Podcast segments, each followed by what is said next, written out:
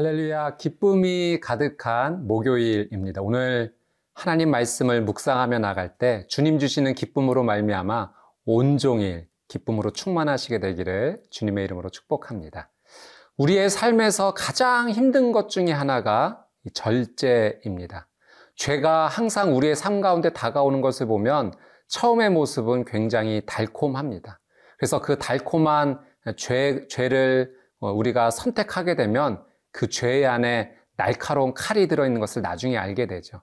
처음에는 달콤하지만 그 날카로운 칼이 결국 우리의 삶을 망가뜨리는 것을 우리는 경험하게 됩니다. 오늘 말씀의 생명의 삶의 아, 묵상 에세이 아랫부분에 데이비드 스툽이라는 분이 이런 글을 남겼습니다. 우리는 모든 것을 통제할 수 없지만 그리스도 안에 있으면 세상 것에 대해 절제할 수 있다. 절제는 성령의 열매입니다. 그리스도 안에 우리가 머물러 있을 때 무엇이 옳고 그른지를 우리는 분별하게 되고 하나님께서 기뻐하시는 것을 선택할 수 있습니다. 그것이 바로 절제이죠. 오늘 주시는 하나님의 말씀을 통해서 우리가 무엇을 선택해야 될지, 어느 방향으로 나가야 될지 하나님의 지혜에 함께 귀를 기울이기를 원합니다. 오늘 저희가 함께 나눌 말씀의 제목은 영원한 삶으로 이끄는 주님의 규례와 법도입니다. 오늘 주신 하나님의 말씀을 기대하며 말씀 앞으로 나가겠습니다.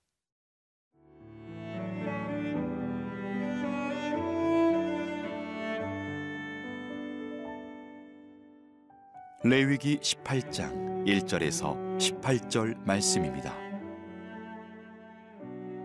여호와께서 모세에게 말씀하여 이르시되 너는 이스라엘 자손에게 말하여 이르라. 나는 여호와 너희의 하나님이니라. 너희는 너희가 거주하던 애굽 땅의 풍속을 따르지 말며 내가 너희를 인도할 가나안 땅의 풍속과 규례도 행하지 말고 너희는 내 법도를 따르며 내 규례를 지켜 그대로 행하라. 나는 너희의 하나님 여호와이니라 너희는 내 규례와 법도를 지키라. 사람이 이를 행하면 그로 말미암아 살리라. 나는 여호와이니라. 각 사람은 자기의 살부치를 가까이 하여 그의 하체를 범하지 말라. 나는 여호와이니라.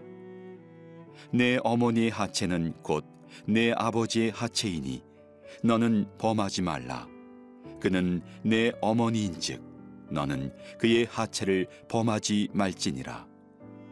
너는 내 아버지의 아내의 하체를 범하지 말라. 이는 내 아버지의 하체니라.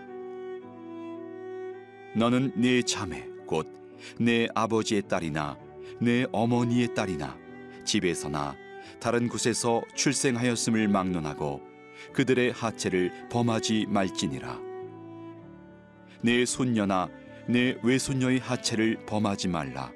이는 내 하체니라. 내 아버지의 아내가 내 아버지에게 낳은 딸은 내 누이니 너는 그의 하체를 범하지 말지니라. 너는 내 고모의 하체를 범하지 말라. 그는 내 아버지의 살부친이라. 너는 내 이모의 하체를 범하지 말라. 그는 내 어머니의 살부친이라. 너는 내 아버지 형제의 아내를 가까이 하여 그의 하체를 범하지 말라. 그는 내 숙모니라. 너는 내 며느리의 하체를 범하지 말라. 그는 내 아들의 아내이니 그의 하체를 범하지 말지니라. 너는 내 형제의 아내의 하체를 범하지 말라. 이는 내 형제의 하체니라. 너는 여인과 그 여인의 딸의 하체를 아울러 범하지 말며 또 그 여인의 손녀나 외손녀를 아울러 데려다가 그의 하체를 범하지 말라. 그들은 그의 살부치이니 이는 악행이니라. 너는 아내가 생존할 동안에 그의 자매를 데려다가 그의 하체를 범하여 그로 질투하게 하지 말지니라. 레이기는 전체 크게 세 가지 부분으로 나뉘어 있습니다. 1장부터 10장까지는 제사법에 대해서 나와 있고요. 또또 11장에서 17장까지는 이 정결법에 대해서 나와 있습니다. 오늘 저희가 함께 읽은 이 18장부터 27장까지는 하나님의 백성으로 실생활에서 어떻게 거룩한 생활을 할 수 있는지 그 실제적인 규례들이 말씀 가운데 나타나 있습니다. 어, 저희가 오늘 묵상하게 될 18장 전체 말씀은 이방 문화를 따르지 말라라는 하나님의 말씀이죠. 두 가지를 말씀해 주십니다. 첫 번째는 우상 숭배를 하지 마라.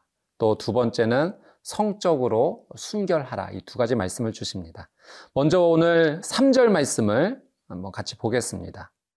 너희는 너희가 거주하던 애굽 땅의 풍속을 따르지 말며 내가 너희를 인도할 가나안 땅의 풍속과 규례도 행하지 말고 이 3절 말씀 가운데 하나님께서 두 개의 이방 문화를 따르지 말라라고 말씀하십니다. 첫 번째는 애굽 땅의 풍속이고요. 두 번째는 가나안 땅의 풍속입니다. 애굽 땅의 풍속은 과거의 죄 습관을 의미합니다. 이전에 행했던 과거의 죄 습관에 대해서 하나님께서는 단호하게 끊어라 라고 말씀하시죠. 또 가나안 땅의 풍속은 이제 앞으로 찾아올 풍속을 의미합니다. 여러분 이것을 우리의 삶 가운데 적용해 보면 우리도 이 두 가지를 조심해야 합니다. 첫 번째는 아, 나의 과거의 죄 습관이 현재도 남아 있어서 나를 그것이 붙잡고 있어서는 안 된다라고 하는 사실이고 또 두 번째는 앞으로 다가올 미래의 근심, 걱정, 염려 속에서 내 삶이 영향력을 받아서는 안 된다라고 하는 사실이죠. 여러분, 오늘 우리가 꼭 붙잡아야 될 것이 있다면 오늘 현재에 하나님께서 주시는 말씀 뿐입니다. 그 말씀을 온전히 붙잡을 때 과거의 죄로부터 우리는 자유할 수 있을 것이며 또 미래의 불안과 근심과 걱정, 염려가 우리를 좌절시키지 않을 것입니다. 오늘 주시는 믿음, 오늘 주시는 말씀 붙잡고 과거와 미래에 대해서 자유케 되는 저와 여러분이 되시기를 주님의 이름으로 축복합니다. 5절 말씀 한번 같이 읽겠습니다. 너희는 내 규례와 법도를 지키라. 사람이 이를 행하면 그로 말미암아 살리라. 나는 여호와이니라. 5절 말씀 가운데 규례와 법도를 지켜라. 그러면 살 것이다 말씀하시죠. 여러분 이 살리라 하는 말씀이요. 어, 그저 우리의 어떤 목숨이 연명된다라는 정도의 의미가 아닙니다. 하나님께서 살게 해주시겠다라고 하시는 것은 내 삶의 전 영역이 풍성하게 살아날 것이다라는 하나님의 놀라운 약속의 말씀이죠. 그래서 요한복음 10장 10절 말씀에 하나님의 말씀이 있습니다. 도둑이 오는 것은 도둑질하고 죽이고 멸망시키려는 것뿐이요.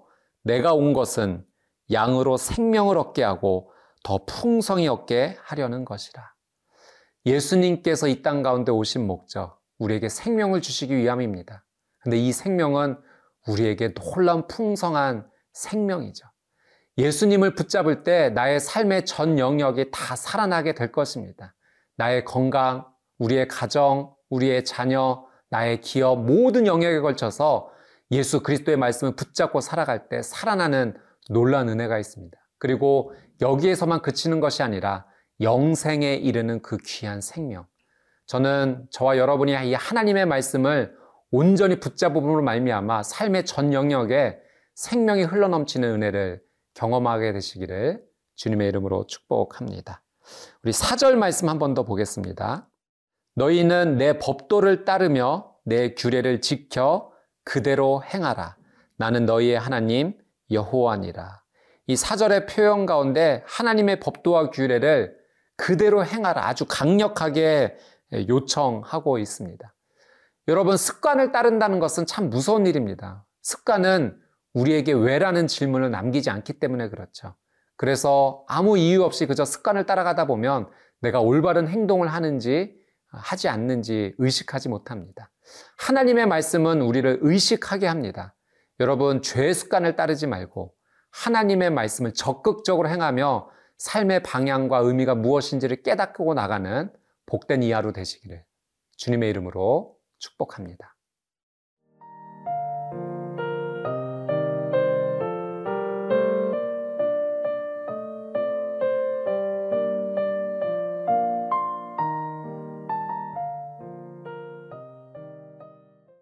오늘 본문 6절에서 18절까지의 말씀은 성적인 순결에 대해서 주시는 하나님의 말씀입니다. 우리 6절 말씀 같이 한번 읽겠습니다. 각 사람은 자기의 살부치를 가까이 하여 그의 하체를 범하지 말라. 나는 여호와이니라. 6절 말씀 가운데 이 자기의 살부치라고 하는 표현을 직역하면 육체의 모든 육체에게라는 표현입니다. 아, 이 표현은 아담이 하와를 향해서 처음 만났을 때 이는 내 살 중의 살이요라고 고백했죠. 바로 그 표현입니다. 살 중의 살, 매우 가까운 사이입니다. 하체를 범하지 말라라고 하는 것은 성적 접촉을 하지 말라, 성관계를 하지 말라라는 말씀입니다. 어, 이 6절에서 이 18절까지의 말씀은 하나님께서 특별히 남성들에게 명령하신 하나님의 규례입니다. 두 가지 의미인데요. 가족 구성원과 성적 관계를 맺지 말아라. 또 두 번째는 결혼 상대자가 될 사람이 가족 가운데 있어서는 안 된다. 하나님께서 그 규칙을 세워 주신 거죠. 그래서 7절부터 이 18절 내용을 살펴보면 7절 어머니와 성적 관계를 맺지 말아라. 8절에 의붓 어머니와 관계를 맺지 말아라. 9절에 친자매 또 이복 자매와 관계를 맺지 말아라. 10절에 손녀, 외손녀와 관계를 맺지 말아라. 11절에 계모의 딸과 아, 관계를 맺지 말아라. 12절에 고모, 13절에 이모, 14절에 숙모, 15절에 며느리, 16절 형제의 아내, 17절에 결혼할 여인의 딸, 손녀, 외손녀, 또 18절에 아내의 자매와 이런 성적인 관계를 맺지 말아라 분명히 말씀하십니다. 여러분, 이 본문을 읽는 것만으로도 참 부담이 됩니다. 왜냐하면 어, 이 읽는 것만으로도 성적으로 잘못된 그런 수치들이 많이 열거가 되고 있기 때문에 그렇죠. 그러나 여러분 이 본문 안에서 우리가 분명히 기억해야 될 것이 있습니다. 성이라고 하는 것은 그 자체가 나쁘거나 부정한 것이 전혀 아니다라는 사실입니다. 성은 하나님께서 우리에게 주신 좋은 선물이요, 또 거룩한 것이다라는 사실을 우리가 분명히 인식하면서 오늘 이 말씀을 대하여야 할 것입니다. 하나님께서 인간에게 성을 주신 것은 어, 사랑하는 부부 관계에서 남편과 아내 관계에서 어, 큰 기쁨을 누릴 수 있도록 하나님께서 주신 놀라운 선물이고요. 또한 생명의 유일한 탄생의 통로가 되는 것이 바로 하나님께서 주신 이 성을 통해서 이루어지는 것이죠. 그래서 여러분 하나님께서 주신 이 최고의 선물을 우리는 아름답게 지켜야 될 책임이 있는 것입니다. 하나님께서 정하신 목적 안에서 그 범위 안에서 이 성을 지켜나갈 때 그것이 우리에게 기쁨과 생명의 놀란 의미를 주지만 하나님께서 정하신 이 울타리를 범어, 범, 넘어서 하는 것은 하나님께서 원치 않는 죄가 될 수 있음을 우리는 반드시 깨달아야 합니다. 하나님께서 가족 간의 이런 성 관계를 금하신 것에는 가정에 대한 또 다른 하나님의 놀라운 계획과 목적이 있음을 알아야 됩니다. 가족 구성원 간에 서로 욕구에 의해서 이루어지는 그런 공동체가 되어서는 안 된다는 거예요. 가정은 하나님께서 세우신 가장 최초의 거룩한 공동체이고 모임입니다. 하나님께서는 이 가정이 욕구와 욕망으로 채워지는 공동체가 아니라 사랑과 신뢰로 이어져야 될 공동체임을 우리에게 가르쳐 주신 것이죠. 가정 안에서 사랑과 신뢰가 다음 세대 자녀들에게 이어지게 될 때 이 자녀들이 사회로 나가서는 사회 안에서 거룩한 영향력을 발휘할 것이요. 수평적으로는 그런 삶을 살고 또 수직적으로는 하나님을 기뻐하며 예배하는 거룩한 삶을 살게 되는 것입니다. 그래서 우리는 이 가정을 소중히 여기고 아름답게 지켜 나가야 되는 것이죠.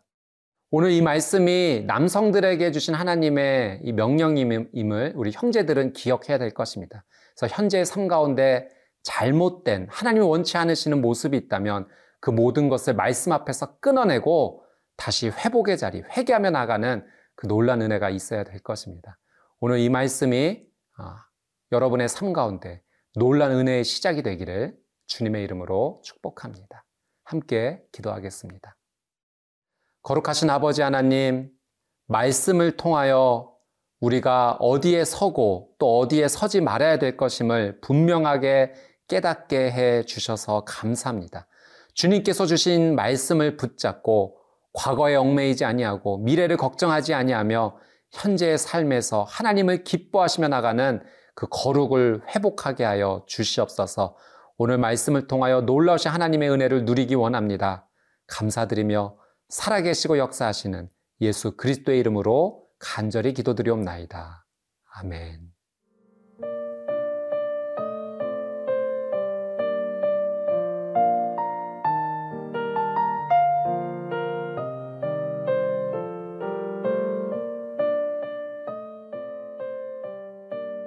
이 프로그램은 시청자 여러분의 소중한 후원으로 제작됩니다.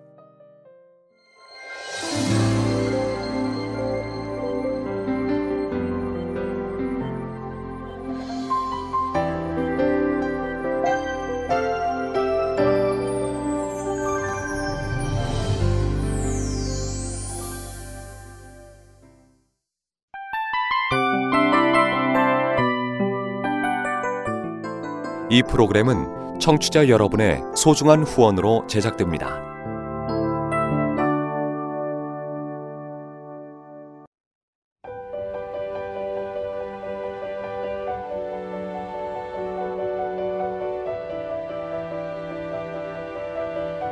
세상에는 수많은 교회들이 있지만 더 깊이 있는 말씀 강해를 찾기 위해 크기로만 교회를 선정하지 않습니다. 보다 좋은 영적 콘텐츠를 더 많이 나누기 위해 방송비를 받지 않습니다. 1년 365일 복음만 전하고 싶어서 우리는 광고를 하지 않습니다. 온누리의 복음을 땅끝까지 CGN TV와 함께 땅끝 선교사가 되주세요.